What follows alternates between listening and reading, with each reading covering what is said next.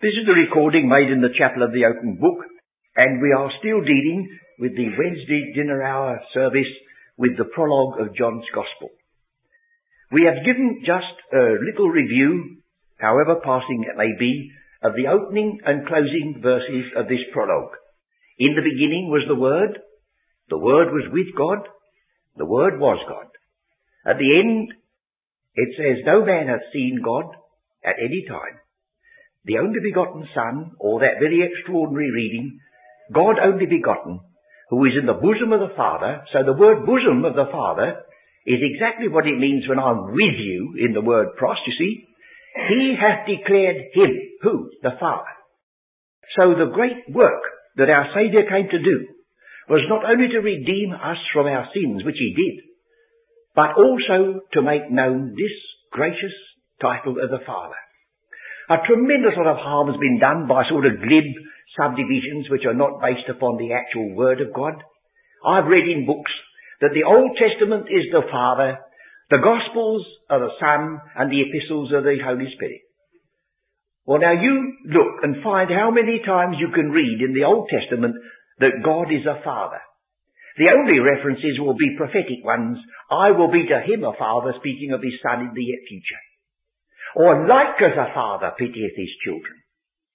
But that's not saying that God is a father, it's just a figure. But when we come to the New Testament, all other titles go back. God Almighty, Jehovah, they're all there in the background. But it's the Father, the Father, the Father that's all the way through. And the more we see the word Father, the more it's implying the word Son. Because you know, the word Father is a relative term, isn't it? You cannot possibly be a father if you've never had any children. Not in the full strict sense of the word. And God is never called a father until he has a son. Now, of course, that's raising the question about the sonship of Christ. But you see, it doesn't say in the beginning was the Son. Oh no, it says in the beginning was the Word, and that one who is the Word became the Son. Let's see how that comes about in John 1. It says, verse 14, and the Word was made flesh, or the Word became flesh. We're looking at this chart, you see, in the center here. Just in the very center, God manifest in the flesh. The Word was made flesh and dwelt among us.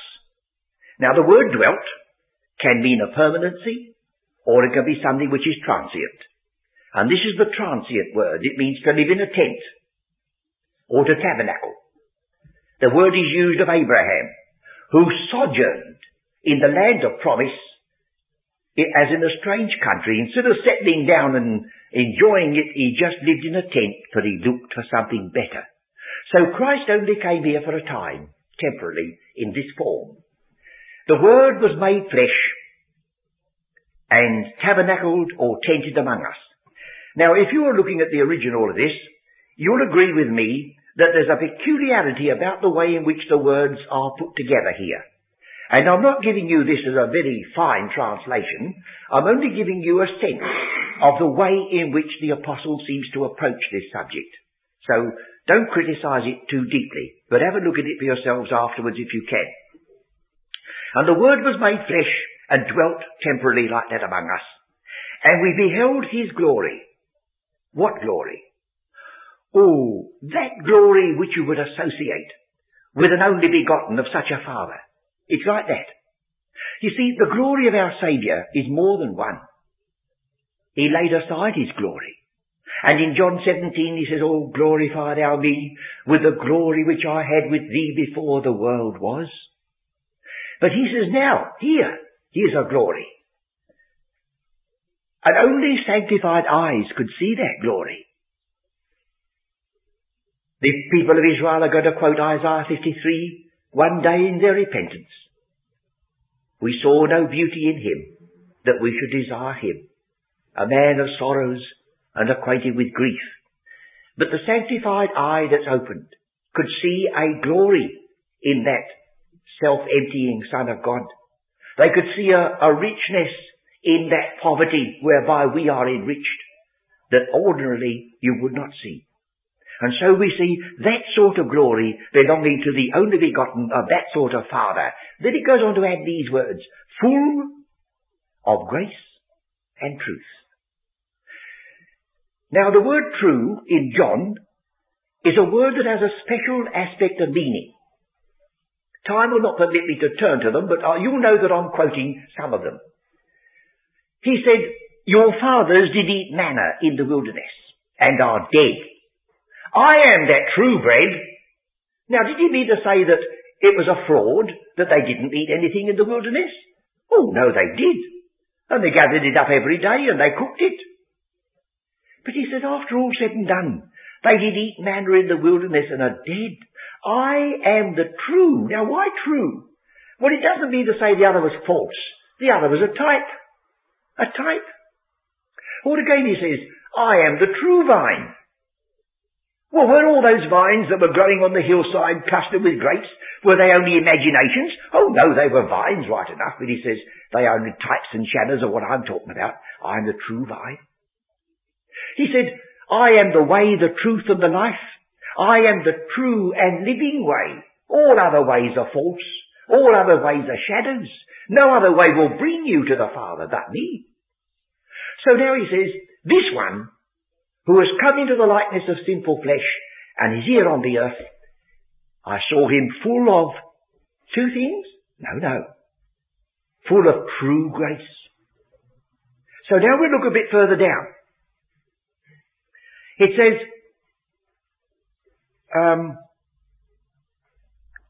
verse 16, picking it up again after a, a witness about John the Baptist. And of his fullness, he is going back to that, full of grace and truth. And of his fullness, which was grace and truth, whatever that means for the moment, have all we received. Now we've got another little puzzle. And grace for grace. What's that mean? You say, aren't you asking a lot of questions? Well, you ought to be asking them too. Don't glibly read it. What does it mean to you that you have now received grace for grace? It can't mean that you've given some grace because you haven't got any. Don't you know what you ought to immediately say to me? You ought to say to me, what is the actual word that God has used here? Oh, if we'd only honour the fact that the Holy Ghost has chosen words and we ought to immediately say before we build any doctrine anywhere, let us make sure we're building upon the rock of inspired words instead of speculations. So the word is the word anti. Anti. And the word anti means a pair of scales like that. And it means equivalence. One over against the other. He says, we have received one sort of grace over against another sort of grace. Oh, you say you're making it worse. Oh no, I'm only getting ready for the next verse which goes on. Let's look again. Grace for grace. For. Now always be prepared when you see the word for to know that an answer is given to your question or a reason is being offered. You don't start a brand new sentence with anyone in the ordinary way. You don't go up to somebody in the street and say, for. You see? But if you have been arguing about something and you're bringing it to a conclusion, you say, for so-and-so, and there's the answer. So when you want to know what grace over against grace means, let him tell you in the next verse. He says, for, I'm telling you, for. The law was given by Moses.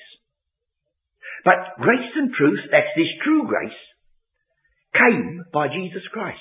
So he's now contrasting the law with what came through Christ, Moses and Christ.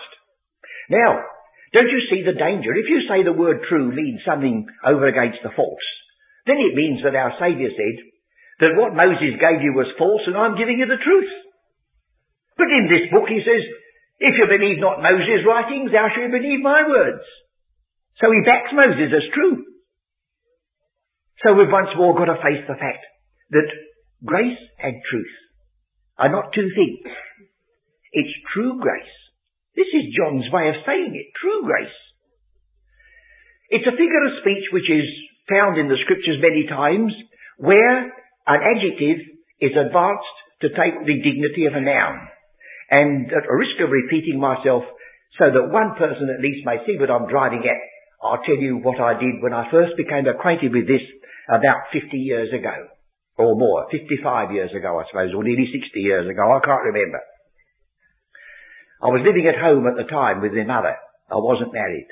So I'd have to reckon that out, I don't know. But I went home one day and I said to my mother, I said, oh, I've been learning about a figure of speech. That when it says grace and truth, it means true grace. I said, the only illustration I can think of is when I say to you, Mother, give me a slice of bread and butter. I don't want bread and butter, but I want buttered bread.